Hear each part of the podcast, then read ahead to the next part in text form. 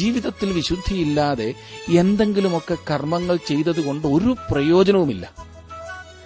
ജീവിതത്തിൽ കാര്യങ്ങൾ ക്രമീകരിക്കപ്പെടാതെ രഹസ്യഭാവവുമായി കൊണ്ടു നടന്ന് ജീവിതം നശിപ്പിക്കുമ്പോൾ തന്നെ വലിയ ആചാരങ്ങളെക്കുറിച്ചും വലിയ സഭയുടെ പാരമ്പര്യത്തെക്കുറിച്ചുമൊക്കെ പറഞ്ഞതുകൊണ്ട് എന്താണ് വിശേഷം?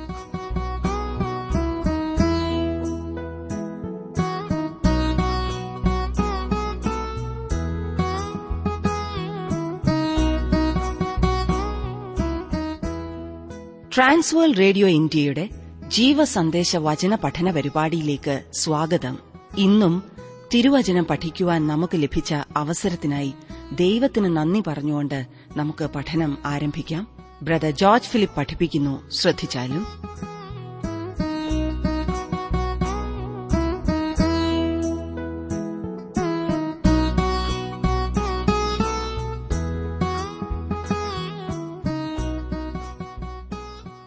ജീവിതത്തിന്റെ എല്ലാ രംഗങ്ങളിലും ദൈവത്തിന്റെ ആത്മാവിന്റെ ആലോചന അനുസരിച്ച് പോകുന്നതാണല്ലോ ഏറ്റവും അനുഗ്രഹിക്കപ്പെട്ട അവസ്ഥ. അതായിരിക്കും താങ്കളുടെയും താൽപര്യമല്ലേ താങ്കൾ ഇന്ന് സഞ്ചരിക്കുന്ന വഴികൾ ദൈവഹിതപ്രകാരമാകുന്നു എന്നുള്ള ഉറപ്പുണ്ടോ? ദൈവാത്മാവിന്റെ നിയന്ത്രണത്തിലൂടെ പോയാൽ ജീവിതത്തിൽ പിന്നെ പ്രശ്നങ്ങളൊന്നും ഉണ്ടാകില്ല എന്ന് ചിന്തിച്ചാൽ തെറ്റി. പ്രശ്നങ്ങൾ വന്നേക്കാം. പക്ഷെ ജീവിതം ഫലപ്രദമായതാകണമെങ്കിൽ ദൈവഹിതത്തിന് സമർപ്പിച്ച് മുൻപോട്ട് പോയേ മതിയാകൂ. ദൈവത്തിന്റെ ആത്മാവിന് ചെവി കൊടുപ്പാൻ സന്മനസ്സുള്ള ഒരു വ്യക്തിയോട് വ്യക്തമായി ദൈവം സംസാരിക്കും. അതെ ശരിയായ വഴികൾ കാണിച്ചു കൊടുക്കും. ജീവിതം ഫലവത്താകും ഇന്ന് നാം പഠിക്കുവാൻ പോകുന്ന സംഭവങ്ങൾ അതിന് ഉത്തമ ഉദാഹരണങ്ങളാണ്. അപ്പസൽപ്പെടുത്തിയുള്ള പുസ്തകം പതിനഞ്ചാം അധ്യായം വരെയാണല്ലോ നാം പഠിച്ചു കഴിഞ്ഞത്. ലൂക്കോസ് രേഖപ്പെടുത്തിയിരിക്കുന്ന ഈ ചരിത്രത്തിൽ നിന്നും ആദിമസഭയുടെ ചലനം നാം മനസ്സിലാക്കുന്നു. പെന്തക്കോസ് നാളിൽ സഭ സ്ഥാപിതമായി. പരിശുദ്ധാത്മാവ് ശിഷ്യന്മാരിലൂടെ പ്രവർത്തിച്ച് സഭ ജാതികളുടെ ഇടയിൽ വ്യാപരിക്കുന്നു. ആദ്യം പത്രോസ് ജാതികളെ സ്നാനപ്പെടുത്തി സഭയോട് ചേർക്കുന്നു. പിന്നീട് അന്ത്യോക്കിയയിലെ സഭയിൽ നിന്നും ഭരണബാസും ഷൌലും ജാതികളുടെ ഇടയിൽ സുവിശേഷം അറിയിക്കുവാൻ ഇറങ്ങി പുറപ്പെട്ടു വളരെയേറെ പ്രതികൂലങ്ങളെ നേരിടേണ്ടി വന്നു എങ്കിൽ തന്നെ ഗലാത്യ ദേശങ്ങളിൽ അനേകം സഭകൾ സ്ഥാപിക്കുവാൻ അവർക്ക് സാധിച്ചു. ആദ്യത്തെ പ്രേക്ഷിത യാത്രയിൽ അവർ സഞ്ചരിച്ച റൂട്ട് ഓർക്കുന്നുണ്ടോ? അത് മറന്നുപോകരുത് കേട്ടോ. വളരെ പ്രധാനപ്പെട്ടതാണ്. അന്ത്യോക്കിയിൽ നിന്നും അവർ ആരംഭിച്ചു. സെലൂക്കിയിൽ നിന്നും കുപ്രോസ് ദ്വീപിലേക്ക് പോയി. അവിടെ സലമീസിലും പാംഫോസിലും പ്രവർത്തിച്ചു. തുടർന്ന് പംഹുല്യ ദേശത്തിലെ പെർഗയ്ക്ക് എന്നു പിന്നീട് പിസിദ്ധ്യാദേശത്തിലെ അന്ത്യോക്കിയിലെത്തി അവിടെ അവർ വളരെയധികം എതിർപ്പിനെ നേരിട്ടു എങ്കിലും ചിലരെ യേശുവിനു വേണ്ടി നേടുവാൻ സാധിച്ചു. അടുത്തതായി അവർ പോയത് ഈ കോന്നിയിലേക്കായിരുന്നു അവിടെ പീഡനം വർദ്ധിച്ചു വന്നപ്പോൾ അവർ ലുസ്ര ദർബ എന്ന ലുക്കവോന്യ പട്ടണങ്ങളിലേക്ക് ഓടിപ്പോയി. അവിടെ നിന്നും മടങ്ങി ലുസ്ര ഇക്കോന്യ അന്ത്യോക്യ പിസിദ്ധ്യ പംഫുല്യ പെർഗ അതല്യ എന്നിവിടങ്ങളിലൂടെ അന്ത്യോക്കിലേക്ക് പോന്നു. അനുഗ്രഹിക്കപ്പെട്ട ആ യാത്രയ്ക്ക് ശേഷമുണ്ടായ ഒരു സംഭവമാണ് കഴിഞ്ഞ മൂന്ന് ക്ലാസുകളായി നാം ചിന്തിച്ചുകൊണ്ടിരുന്നത്. യഹൂദരല്ലാത്തവർ ക്രിസ്തുമാർഗത്തിലേക്ക് വരുമ്പോൾ അവർ പരിച്ഛേദന ഉൾപ്പെടെ ന്യായപ്രമാണം മുഴുവൻ ആചരിക്കേണ്ടതുണ്ട് എന്ന് ചില യഹൂദ മതാനുസാരികൾ തർക്കിച്ചു.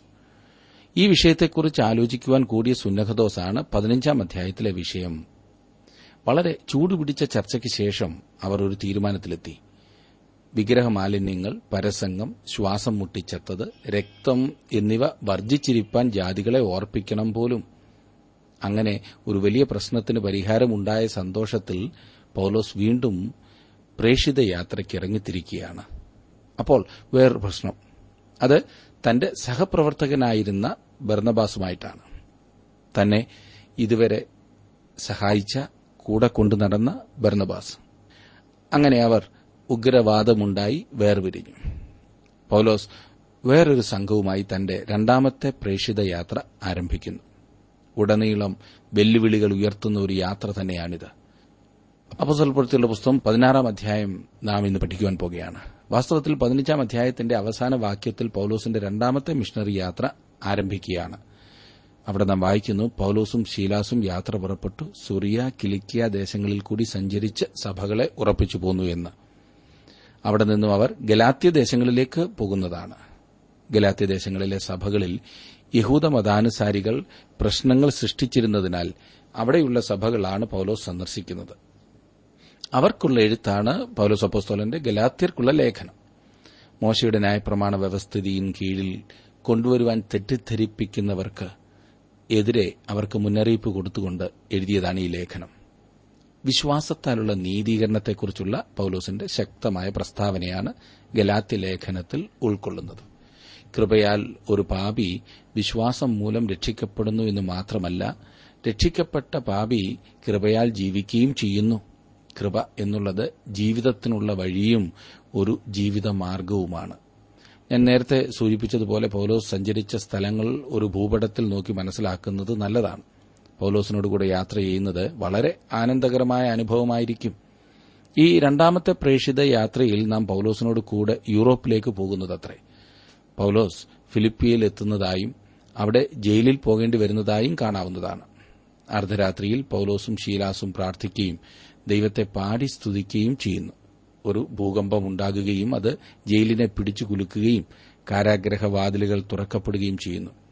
കാരാഗ്രഹ പ്രമാണി ക്രിസ്തുവിനെ രക്ഷിതാവായി സ്വീകരിക്കുവാനായി ഹൃദയം തുറക്കുന്നതും നാം ഈ അധ്യായത്തിൽ കാണുന്നു. അതിമനോഹരമായ ഈ അധ്യായം നമുക്കൊന്ന് നോക്കാം. ഒന്നും രണ്ടും വാക്യങ്ങൾ. അവൻ ദർബയിലും ലുസ്രയിലും ചെന്ന് അവിടെ വിശ്വാസമുള്ള ഒരു യഹൂദ സ്ത്രീയുടെ മകനായി തിമത്യോസ് എന്നു പേരുള്ള ഒരു ശിഷ്യനുണ്ടായിരുന്നു. അവന്റെ അപ്പൻ യവനനായിരുന്നു. അവൻ ലുസ്രയിലും ഇക്കോന്യയിലുമുള്ള സഹോദരന്മാരാൽ നല്ല സാക്ഷ്യം കൊണ്ടവൻ ആയിരുന്നു. പൌലോസ് ആദ്യം ദർബയിലും പിന്നീട് ലുസ്രയിലും ചെന്നു. അവിടെ വെച്ചാണ് തിമത്യോസിനെ കണ്ടുമുട്ടിയത്. പൌലോസിന് തിമത്യോസിന്റെ അമ്മയെയും വല്യമ്മയെയും അറിയാമായിരുന്നു. തന്റെ ഒന്നാമത്തെ പ്രേക്ഷിത യാത്രയിൽ പൌലോസാണ് തിമത്യോസിനെ കർത്താവിംഗിലേക്ക് നയിച്ചത്. അതിനാൽ പൌലോസ് തിമത്യോസിനെ തന്നോടുകൂടെ കൊണ്ടുപോകുവാൻ ആഗ്രഹിക്കുന്നു. അങ്ങനെ അവരുടെ ഗ്രൂപ്പിൽ ഇപ്പോൾ പൌലോസ് സിലാസ് തിമത്യോസ് ഇങ്ങനെ മൂന്ന് പേരാണുള്ളത്. മൂന്നാം വാക്യം നോക്കിക്കേ. അവൻ തന്നോടുകൂടെ പോരണമെന്ന് പൌലോസ് ഇച്ഛിച്ചു. അവന്റെ അപ്പൻ യവനൻ എന്ന അവിടങ്ങളിലുള്ള യഹൂദന്മാർ എല്ലാവരും അറിഞ്ഞിരുന്നതിനാൽ അവരെ വിചാരിച്ച് അവനെ പരിച്ഛേദന കഴിപ്പിച്ചു. പൌലോസ് അപ്പോസ്തലിന്റെ പ്രവർത്തന രീതി പ്രത്യേകം ശ്രദ്ധിക്കേണ്ടതാണ്. അവൻ യെരുസലേമിൽ പരിച്ഛേദന ഏൽക്കാത്തവനും ജാതിയിൽപ്പെട്ടവനുമായ തീത്തോസിനെ തന്നോടൊപ്പം കൂട്ടിക്കൊണ്ടുപോയി. തീത്തോസിനെ പരിച്ഛേദന കഴിപ്പിക്കുവാൻ പൌലോസിന് താൽപര്യമില്ലായിരുന്നു. എന്നാൽ ഇപ്പോൾ തിമത്യോസിനെ സഹപ്രവർത്തകനായി കൂടെ കൊണ്ടുപോകുവാനാണ് പൌലോസ് ആഗ്രഹിക്കുന്നത്.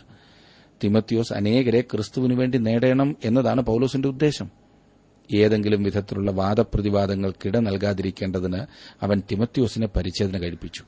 പരിച്ഛേദന കൊണ്ട് എന്തെങ്കിലും പ്രയോജനമുണ്ട് എന്ന് വിചാരിച്ചല്ല പൌലോസ് അങ്ങനെ ചെയ്തത്. പിന്നെയോ അക്കാര്യം ഒരു വിവാദ വിഷയമാകരുത് എന്ന ചിന്തയായിരുന്നു പൌലോസിനുണ്ടായിരുന്നത്.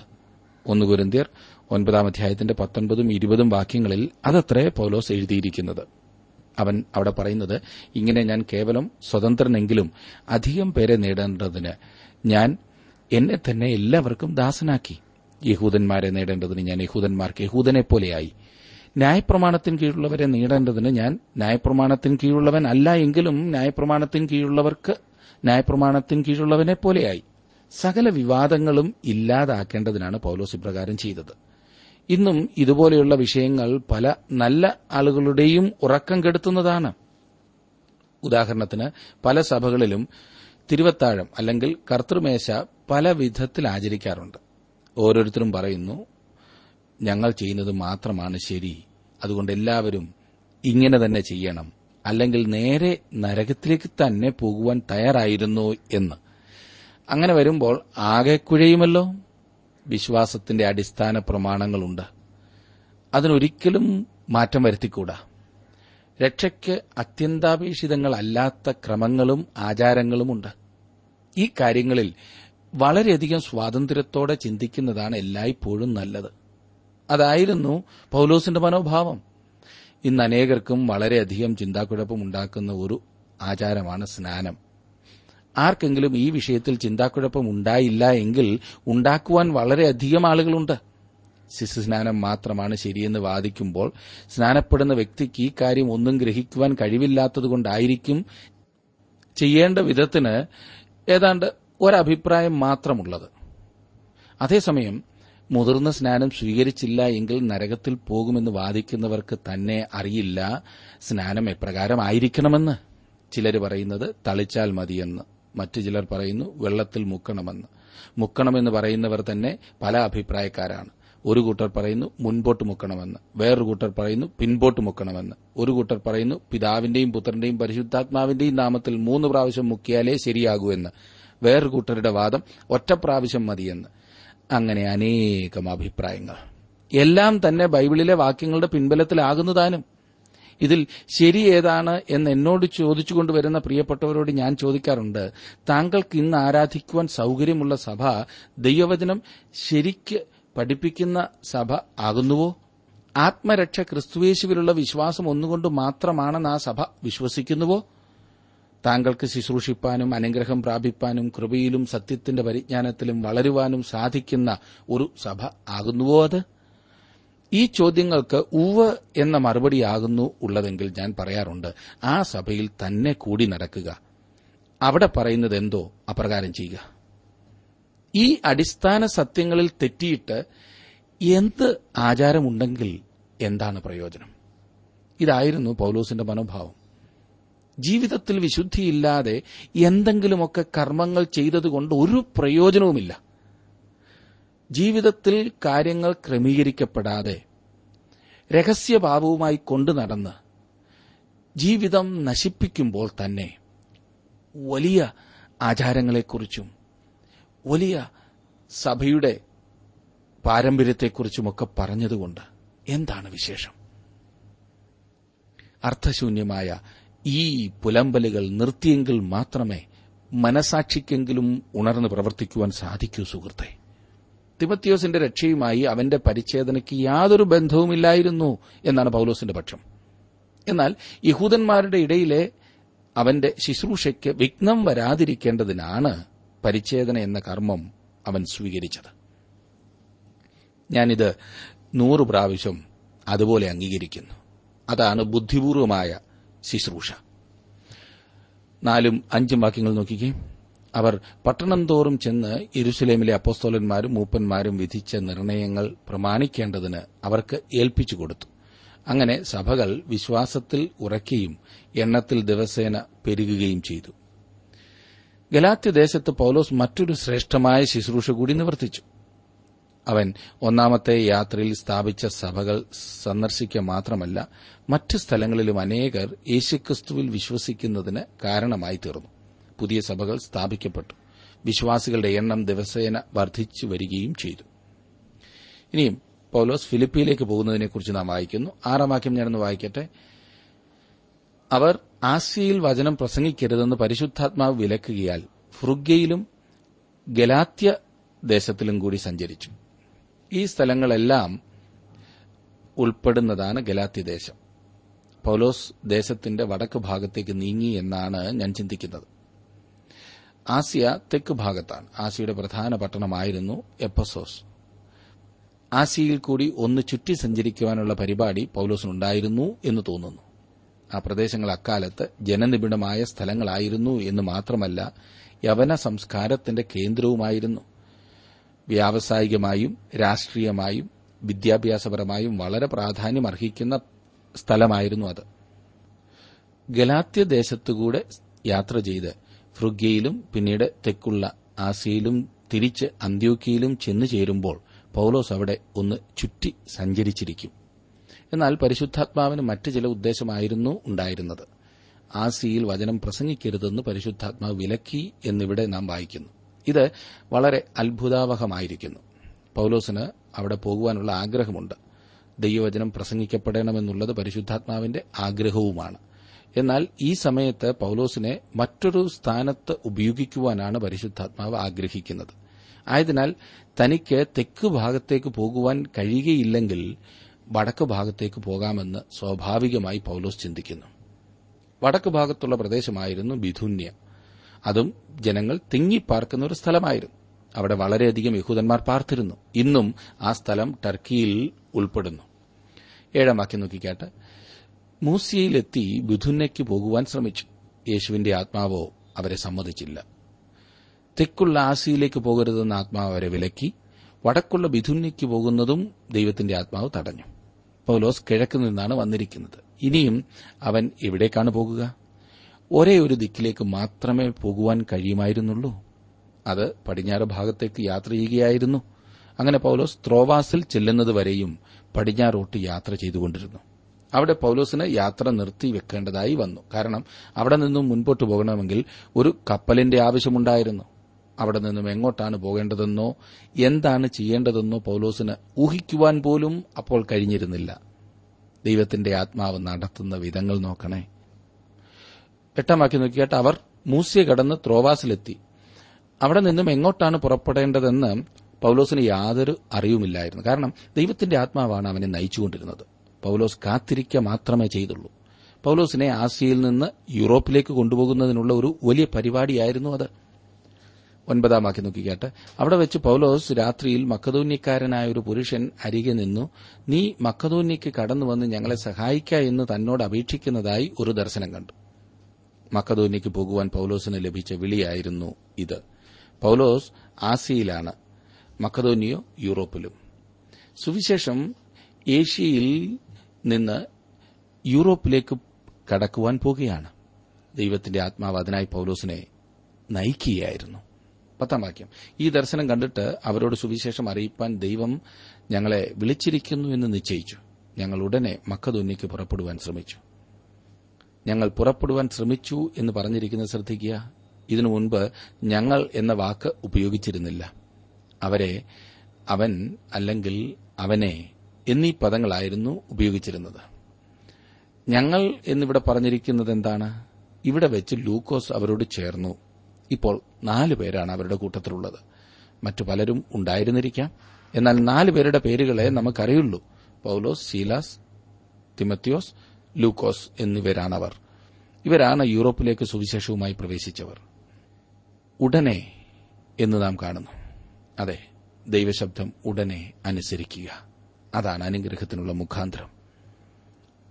പതിനൊന്നും പന്ത്രണ്ടും വാക്യങ്ങൾ അങ്ങനെ ഞങ്ങൾ ത്രോവാസിൽ നിന്ന് കപ്പൽ നീക്കി നേരെ സമത്രക്കയിലേക്കും പിറ്റേന്നാൾ നവപ്പൊലിക്കും അവിടെ നിന്നും ഫിലിപ്പിയിലേക്കും ചെന്നു. ഇത് മക്കതോന്യയുടെ ആ ഭാഗത്തെ ഒരു പ്രധാന പട്ടണവും റോമാക്കാർ കുടിയേറിപ്പാർത്തതും ആകുന്നു. ആ പട്ടണത്തിൽ ഞങ്ങൾ ചില ദിവസം പാർത്തു. ഈ നവപ്പൊലി എന്ന് പറഞ്ഞിരിക്കുന്ന സ്ഥലം അവർ കരക്കിറങ്ങിയതിന്റെ ഏറ്റവും അടുത്തുള്ളതായിരുന്നു. മക്കതോനിയയിലെ ഒരു കോളനി ആയിരുന്നു ഫിലിപ്പി. അതായത് ഫിലിപ്പി റോമാക്കാർ കുടിയേറി പാർത്ത ഒരു സ്ഥലമായിരുന്നു എന്നർത്ഥം. റോമൻ ഗവർണർ പാർത്തിരുന്നതും ഇവിടെയായിരുന്നിരിക്കണം അവിടെ താമസിച്ചിരുന്നവർക്ക് റോമൻ ആചാരങ്ങൾ ആയിരുന്നു ഉണ്ടായിരുന്നത്. അവർ ലാറ്റിൻ ഭാഷയാണ് സംസാരിച്ചിരുന്നത്. റോമാക്കാർ ചെയ്തിരുന്നതുപോലൊക്കെ ചെയ്തിരുന്ന ഒരു പട്ടണമായിരുന്നു അത്. യൂറോപ്പിലെ അവരുടെ ആദ്യത്തെ ലക്ഷ്യസ്ഥാനമായിരുന്നു ഫിലിപ്പിയ. യൂറോപ്പിലെ തന്റെ ശുശ്രൂഷ ആരംഭിക്കുന്നതിനായി പൌലോസ് അവിടുത്തെ തന്ത്രപ്രധാനമായ ഒരു സ്ഥലത്തേക്കാണ് പോയത്. അതുതന്നെ ഫിലിപ്പിയിലെ സഭയെ ഒരു ശ്രദ്ധേയമായ സഭയാക്കി തീർക്കുന്നു. ഈ സഭ പൌലോസിന്റെ ഏറ്റവും പ്രിയപ്പെട്ട സഭയായതിന് വേറെയും കാരണങ്ങളുണ്ടായിരുന്നു. ഫിലിപ്പ് ലേഖനം പഠിക്കുമ്പോൾ അത് കൂടുതലായി മനസ്സിലാക്കുവാൻ സാധിക്കും. ആ സഭ പൌലോസിനെ സ്നേഹിക്കുകയും പൌലോസ് ഫിലിപ്പിയിലെ വിശ്വാസികളെ അധികം സ്നേഹിക്കുകയും ചെയ്തിരുന്നു. ആ സഭയിൽ ഏതാനും അനുഗ്രഹീത വിശുദ്ധന്മാരുണ്ടായിരുന്നു എന്ന് കാണുവാൻ കഴിയുന്നു. പതിമൂന്നാം വാക്യത്തിൽ നാം കാണുന്നു ശബത്ത് നാളിൽ ഞങ്ങൾ ഗോപുരത്തിന് പുറത്തേക്ക് പോയി. അവിടെ പ്രാർത്ഥനാ സ്ഥലം ഉണ്ടായിരിക്കുമെന്ന് ഞങ്ങൾ വിചാരിച്ചു. പുഴവക്കത്തിരുന്നു. അവിടെ കൂടി വന്ന് സ്ത്രീകളോട് സംസാരിച്ചു. നഗരത്തിന് പുറത്ത് നദിക്കരയിൽ ഒരു പ്രാർത്ഥനാ യോഗം നടന്നിരുന്നു. മക്കധോനിയിൽ നിന്നുള്ള പുരുഷന്റെ ദർശനം ലഭിക്കുന്നതിനും പൌലോസ് തുടർന്ന് യൂറോപ്പിലേക്ക് കടന്നു വരുന്നതിനും ഇടയായതിൽ ഈ പ്രാർത്ഥനാ യോഗത്തിന് എന്തെങ്കിലും പങ്കുണ്ടോ എന്ന കാര്യം ചിന്തിക്കേണ്ടതാണ്. ആ മക്കധോന്യക്കാരനായ പുരുഷൻ ലുദിയ എന്ന പേരോടുകൂടിയ അവിടെ പ്രാർത്ഥന നടത്തിക്കൊണ്ടിരുന്ന ഒരു സ്ത്രീ ആയിരുന്നു എന്ന് നമുക്ക് കാണുവാൻ കഴിയും. പതിനാലാം വാക്യം നോക്കിക്കേ. തുയത്തേര പട്ടണക്കാരത്തിയും രക്താംബരം വിൽക്കുന്നവളുമായി ലുധിയ എന്നു പേരുള്ള ദൈവഭക്തയായ ഒരു സ്ത്രീ കേട്ടുകൊണ്ടിരുന്നു. പൌലോസ് സംസാരിച്ചത് ശ്രദ്ധിക്കേണ്ടതിന് കർത്താവ് അവളുടെ ഹൃദയം തുറന്നു. തുയത്തേര പട്ടണം ഏഷ്യ മൈനറിലുള്ള ഒരു സ്ഥലമാണ്. വെളിപ്പാട് പുസ്തകം രണ്ടാം അധ്യായത്തിൽ അവിടെ ഒരു സഭയുണ്ടായിരുന്നു എന്നും അത് നമ്മുടെ കർത്താവിങ്കിൽ നിന്ന് ശാസനയ്ക്ക് വിധേയമായ സഭകളിൽ ഒന്നായിരുന്നു എന്നും കാണുന്നുണ്ട്. ഈ സ്ത്രീ അവിടെ നിന്നും വന്നവളാണ്. അവൾ ജീവനുള്ള ദൈവത്തെ ആരാധിച്ചിരുന്നു. എന്നാൽ അവൾക്ക് പരിമിതമായ അറിവേ ഉണ്ടായിരുന്നുള്ളൂ. ഈ ലുദിയ എന്ന സ്ത്രീ വളരെ ശ്രദ്ധേയായ ഒരു വ്യക്തിയായിരുന്നു. അവൾ നേതൃത്വം കൊടുക്കുവാൻ കഴിവുള്ളവളും പ്രഗത്ഭയുമായിരുന്നു. ആ പ്രാർത്ഥനാ യോഗത്തിന് നേതൃത്വം കൊടുത്തിരുന്നത് അവളായിരുന്നു എന്ന് കാണാവുന്നതാണ്. യൂറോപ്പിൽ ആദ്യമായി ക്രിസ്തുവിങ്കിലേക്ക് കടന്നു വന്ന വ്യക്തി അവളായിരുന്നു. പതിനഞ്ചാം വാക്യത്തിൽ അവളും കുടുംബവും സ്നാനമേറ്റ ശേഷം നിങ്ങൾ എന്നെ കർത്താവിൽ വിശ്വസ്ത എന്ന് എണ്ണിയിരിക്കുന്നുവെങ്കിൽ എന്റെ വീട്ടിൽ വന്ന് പാർപ്പീൻ എന്ന് അപേക്ഷിച്ചു ഞങ്ങളെ നിർബന്ധിച്ചു. ലുദിയായുടെ ഭർത്താവിനെക്കുറിച്ച് നമുക്ക് യാതൊരു അറിവുമില്ല. എന്നാൽ അയാൾ അവിടെ ഉണ്ടായിരുന്നു എന്ന് കരുതാവുന്നതത്രേ. സ്ത്രീകൾ ആധിപത്യം നടത്തുന്ന ചില കുടുംബങ്ങളുണ്ടല്ലോ. അപ്രകാരമുള്ള ഒന്നായിരുന്നു ലുതിയായുടെ കുടുംബം. എന്നാൽ അവളുടെ സാക്ഷ്യത്തിൽ കൂടി കുടുംബം മുഴുവൻ കർത്താവിംഗിലേക്ക് തിരിയുവാൻ ഇടയായതായി നാം വായിക്കുന്നു. പൌലോസും കൂട്ടരും അവരുടെ വീട്ടിൽ താമസിക്കുന്നതായി നാം കാണുന്നു. അവരെ പാർപ്പിച്ചു വേണ്ടത് ചെയ്തു കൊടുപ്പാൻ ശേഷിയുള്ള ഒരു ഭവനമായിരുന്നു ലുതിയായുടെ ഭവനം എന്നത്രേ ഞാൻ കരുതുന്നത്. പതിനാറാം വാക്യം. ഞങ്ങൾ പ്രാർത്ഥനാ സ്ഥലത്തേക്ക് ചെല്ലുമ്പോൾ വെളിച്ചപ്പാടത്തിയായി ലക്ഷണം പറഞ്ഞ് യജമാനന്മാർക്ക് വളരെ ലാഭം വരുത്തുന്ന ഒരു ബാല്യക്കാരത്തി ഞങ്ങളെ എതിരേറ്റു. ഈ ബാല്യക്കാരത്തി അശുദ്ധാത്മാവ് ബാധിച്ചവളായിരുന്നു. അവൾ ഒരു അടിമ പെൺകുട്ടിയായിരുന്നു. അവളുടെ യജമാനന്മാർ അവളെ ആദായ സൂത്രമായി ഉപയോഗിച്ചിരുന്നു എന്ന് കാണും. പതിനേഴ് മുതൽ പത്തൊൻപത് വരെയുള്ള വാക്യങ്ങൾ ഞാനൊന്ന് വായിക്കാം. ഈ സംഭവവുമായി ബന്ധപ്പെടുത്തി എഴുതിയിരിക്കുന്ന ഭാഗമാണ് പതിനേഴ് മുതൽ. അവൾ പൌലോസിന്റെയും ഞങ്ങളുടെയും പിന്നാലെ വന്നു. ഈ മനുഷ്യർ അത്യുന്നതനായ ദൈവത്തിന്റെ ദാസന്മാർ രക്ഷാമാർഗം നിങ്ങളോട് അറിയിക്കുന്നവരെന്ന് വിളിച്ചു പറഞ്ഞു. ഇങ്ങനെ അവൾ പലനാൾ ചെയ്തു വന്നു. പൌലോസ് മുഷിഞ്ഞ് തിരിഞ്ഞു നോക്കി. അവളിലുള്ള ഭൂതത്തോട് അവളെ വിട്ടുപോകുവാൻ ഞാൻ യേശുക്രിസ്തുവിന്റെ നാമത്തിൽ നിന്നോട് കൽപ്പിക്കുന്നു എന്ന് പറഞ്ഞു. ആ നാഴികയിൽ തന്നെ അത് അവളെ വിട്ടുപോയി. അവളുടെ യജമാനന്മാർ തങ്ങളുടെ ലാഭത്തിന്റെ ആശ പോയിപ്പോയത് കണ്ടിട്ട് പൌലോസിനെയും ശീലാസിനെയും പിടിച്ച് ചന്തസ്ഥലത്ത് പ്രമാണികളുടെ അടുക്കിലേക്ക് വലിച്ചുകൊണ്ടുപോയി ഇവിടെ കർത്താവായ യേശുക്രിസ്തുവിന്റെ നാമത്തിൽ ഭൂതത്തെ പുറത്താക്കുവാൻ പൌലോസിന് കഴിഞ്ഞു. അങ്ങനെ യജമാനന്മാരുടെ ആദായമാർഗം പൊയ്പോയി. അതുകൊണ്ട് അവരെല്ലാവരും പൌലോസിനും കൂട്ടർക്കും വിരോധമായി പ്രവർത്തിക്കുവാൻ തുടങ്ങി. ഇരുപതും ഇരുപത്തിയൊന്നും വാക്യങ്ങളിലേക്ക് വരുമ്പോൾ അധിപതികളുടെ മുൻപിൽ നിർത്തി. യഹൂദന്മാരായ ഈ മനുഷ്യർ നമ്മുടെ പട്ടണത്തെ കലക്കി റോമാക്കാരായി നമുക്ക് അംഗീകരിപ്പാനും അനുസരിപ്പാനും ന്യായമല്ലാത്ത ആചാരങ്ങളെ പ്രസംഗിക്കുന്നു എന്ന് പറഞ്ഞു. ഫിലിപ്പിയ ഒരു റോമൻ കോളനി ആയിരുന്നു എന്നും അവിടെ അന്യദൈവങ്ങളെ ആരാധിക്കുന്ന എല്ലാ ആരാധനകളും ഉണ്ടായിരുന്നു എന്ന കാര്യം നാം ഓർത്തിരിക്കേണ്ടതത്രേ. ഒരു മാറ്റം വരുത്തുവാൻ പൌലോസും കൂട്ടരും ശ്രമിച്ചു എന്ന കുറ്റമാണ് അവരുടെ മേൽ ആരോപിക്കപ്പെട്ടത്. എന്നാൽ ബാല്യക്കാരത്തിയുടെ യജമാനന്മാർക്ക് അവരുടെ ആദായം ഇല്ലാതായി എന്നതായിരുന്നു യഥാർത്ഥ പ്രശ്നം. ഇരുപത്തിരണ്ട് മുതൽ ഇരുപത്തിനാല് വരെയുള്ള വാക്യങ്ങളിൽ അവരെ ഉപദ്രവിക്കുന്നതായി നാം കാണുന്നു. അവരെ വളരെ അടിക്കുകയും കാരാഗ്രഹത്തിൽ അടച്ചു പൂട്ടുകയും ചെയ്തു. ഇരുപത്തഞ്ചാം വാക്യം അർദ്ധരാത്രിക്ക് പൌലോസും ശീലാസും പ്രാർത്ഥിച്ച് ദൈവത്തെ പാടി സ്തുതിച്ചു. തടവുകാർ ശ്രദ്ധിച്ചുകൊണ്ടിരുന്നു. ഇത്ര വേദനാജനകമായ പരിതാപകരമായ ഒരു സാഹചര്യത്തിലായിരുന്നിട്ടും പൌലോസും ശീലാസും ദൈവത്തെ പാടി സ്തുതിച്ചു എന്നത് എത്രയോ മനോഹരമായ ഒരു കാര്യമാണ്. കാരാഗ്രഹവാതിലുകൾ ഇളകി എന്നതിൽ അത്ഭുതപ്പെടാനില്ല. ഇരുപത്തിയാറും വാക്യങ്ങളിലേക്ക് വരുമ്പോൾ നാം അവിടെ കാണുന്നത് വലിയൊരു ഭൂകമ്പമുണ്ടായി. കാരാഗ്രഹത്തിന്റെ അടിസ്ഥാനം കുലുങ്ങി വാതിലൊക്കെയും തുറന്നുപോയി എല്ലാവരുടെയും ചങ്ങല അഴിഞ്ഞു വീണു കാരാഗ്രഹ പ്രമാണി ഉറക്കമുണർന്ന് കാരാഗ്രഹത്തിന്റെ വാതിലുകൾ തുറന്നിരിക്കുന്നത് കണ്ടിട്ട് ചങ്ങലക്കാർ ഓടിപ്പോയി കളഞ്ഞു എന്നൂഹിച്ചു. വാളൂരി തന്നെത്താൻ കൊല്ലുവാൻ ഭാവിച്ചു. ഈ ഫിലിപ്പീനിലെ കാരാഗ്രഹ പ്രമാണിയെ അല്പസമയം നമുക്ക് ഒന്ന് ശ്രദ്ധിക്കണം. അവിടെ ഉണ്ടായിരുന്ന തടവുകാരുടെ എല്ലാം ചുമതല അയാൾക്കായിരുന്നു. വാതിലുകളെല്ലാം തുറന്നിരിക്കുകയും ചങ്ങലകൾ അഴുകുകയും ചെയ്തതിനാൽ തടവുകാരെല്ലാം ഓടിപ്പോയിരിക്കുമെന്ന് അയാൾ സ്വാഭാവികമായി ചിന്തിച്ചു. നോക്കണേ അവരുടെ ഇപ്രകാരമുള്ള വിടുതലിന് അയാൾ ഉത്തരവാദിയാണ് എന്ന് മാത്രമല്ല തന്റെ ജീവൻ തന്നെ നഷ്ടപ്പെട്ടേക്കും എന്ന് മനസ്സിലാക്കി. അങ്ങനെ വാളെടുത്ത് ആത്മഹത്യ ചെയ്യുവാൻ അയാൾ തീരുമാനിച്ചുറച്ചു. അങ്ങനെയുള്ള സാഹചര്യത്തിൽ ഒരു മനുഷ്യൻ നിത്യതയെക്കുറിച്ച് ചിന്തിക്കുന്നു. ഈ മനുഷ്യനും അങ്ങനെ തന്നെ ചിന്തിച്ചു എന്നാണ് പൌലോസിനോടുള്ള അവന്റെ ചോദ്യത്തിൽ നിന്നും മനസ്സിലാക്കുവാൻ കഴിയുന്നത്. ഇരുപത്തിയെട്ട് മുതൽ മുപ്പത് വരെയുള്ള വാക്യങ്ങളിൽ അപ്പോൾ നടന്ന ആ സംഭവം നാം കാണും താൻ ഒരു നഷ്ടപ്പെട്ട മനുഷ്യനാണെന്ന് അവൻ മനസ്സിലാക്കി. എന്നാൽ അവൻ നിത്യതയിലേക്ക് ഉറ്റുനോക്കി അയാളുടെ ചോദ്യം അതത്രേ വെളിപ്പെടുത്തുന്നത്. രക്ഷപ്പെടുവാൻ ഞാൻ എന്തു ചെയ്യണം? യജമാനന്മാരെ രക്ഷപ്രാപിപ്പാൻ ഞാൻ എന്തു ചെയ്യണം? ഇതൊരു ഒറ്റപ്പെട്ട ചോദ്യമല്ല. ജീവിത പ്രശ്നങ്ങളാൽ വഴിമുട്ടി നിൽക്കുന്ന പ്രിയ സഹോദര സഹോദരി അടുത്ത നിമിഷം എന്താണ് ചെയ്യേണ്ടത്? എവിടേക്ക് പോകണം? ആര് സഹായിക്കുമെന്നറിയാതെ പകച്ചു നിൽക്കുന്ന യുവാവെ നിന്റെയും ഹൃദയാന്തർഭാഗത്തു നിന്നുള്ള ചോദ്യം ഇതല്ലേ? രക്ഷപ്രാപിപ്പാൻ ഞാൻ എന്തു ചെയ്യണം? കാരാഗ്രഹ പ്രമാണി ഒരു ഉന്നതനായ വ്യക്തിയായിരുന്നു. അവന് ജീവിതത്തിൽ പദവിയും സ്ഥാനമാനങ്ങളും അംഗീകാരവും ജീവിക്കുവാൻ ആവശ്യമായ എല്ലാ ചുറ്റുപാടുകളും ഉണ്ടായിരുന്നു. എങ്കിലും ഒരു നിമിഷം അവൻ ജീവിതത്തിലെ ഏറ്റവും നിരാശയേറിയ അനുഭവത്തിലെത്തിച്ചേർന്നു. ജീവിത പ്രശ്നങ്ങളെയും അതിന്റെ തിക്തഫലങ്ങളെയും അനുഭവിപ്പാൻ അവന് ശക്തിയില്ലാതായി തീർന്നു. ആത്മഹത്യ തന്നെ ഇതിന്റെയെല്ലാം പരിഹാരമാർഗമെന്നവൻ തീരുമാനിച്ചു. അങ്ങനെയുള്ള ഒരു നിമിഷത്തിലാണ് കർത്താവായ യേശുക്രിസ്തുവിന്റെ വിടുതലിന്റെ സുവിശേഷം നിത്യജീവന്റെ സന്ദേശം പ്രത്യാശയുടെ ദൂത് സ്വീകരിക്കുവാൻ അവൻ അവസരം ലഭിച്ചത്. പ്രിയ സുഹൃത്തെ താങ്കളുടെ പ്രശ്നത്തിന് പരിഹാരം യേശുക്രിസ്തുവാണ്. പൌലോസും ശീലാസും കാരാഗ്രഹ പ്രമാണിക്ക് കൊടുത്ത ഉത്തരം ശ്രദ്ധിക്കുക കർത്താവായ യേശുവിൽ വിശ്വസിക്കുക എന്നാൽ നീയും നിന്റെ കുടുംബവും രക്ഷപ്രാപിക്കും അപ്രകാരം വിശ്വസിക്കുവാൻ രക്ഷപ്രാപിക്കുവാൻ എന്നെ കേൾക്കുന്ന താങ്കൾക്കും കുടുംബത്തിനും സാധിച്ചിട്ടുണ്ടോ? ഇല്ല എങ്കിൽ അതിനുള്ള ഒരു സുവർണാവസരമാണിപ്പോൾ. യേശുവിങ്കിലേക്ക് കടന്നു വരൂ. അവിടുന്ന് താങ്കളെ അംഗീകരിക്കും ആശ്വസിപ്പിക്കും അനുഗ്രഹിക്കും. പ്രാർത്ഥിക്കാം. കർത്താവെ അവിടുത്തെ അനുഗ്രഹിക്കുന്ന വചനത്തിനായിട്ട് ഞാൻ അങ്ങയെ സ്തുതിക്കുന്നു.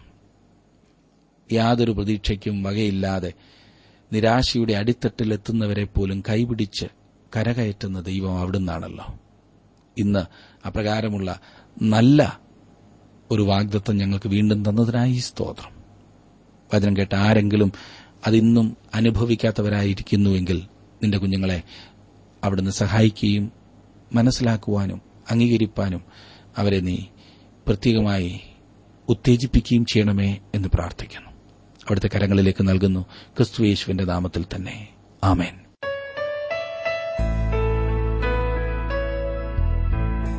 വിഷയവിഭജനം ആവശ്യമുള്ളവർ ഇന്ന് തന്നെ ഞങ്ങളുമായി ബന്ധപ്പെട്ടാലും. കൂടാതെ ഓഡിയോ സി ഡി തയ്യാറാകുന്നുണ്ട് ആഗ്രഹിക്കുന്നവർ ഞങ്ങളുടെ തിരുവല്ല ഓഫീസുമായി ബന്ധപ്പെട്ടാലും.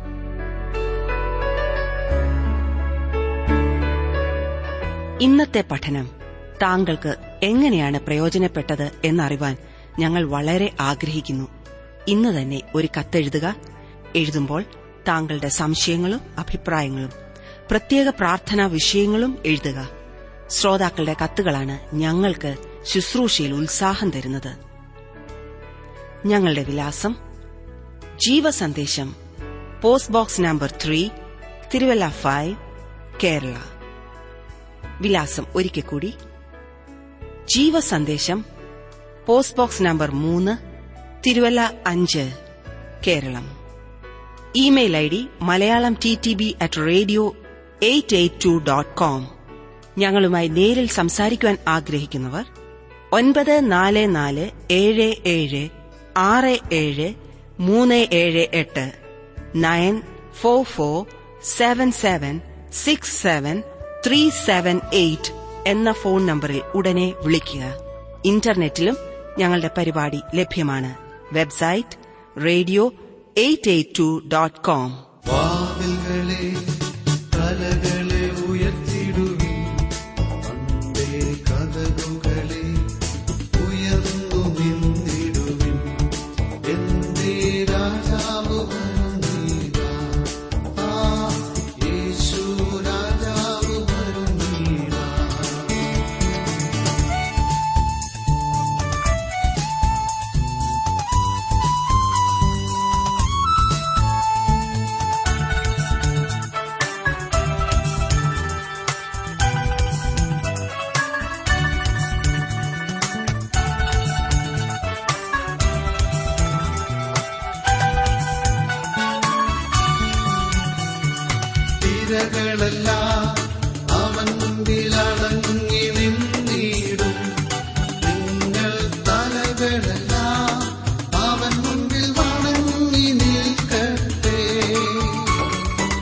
Gracias.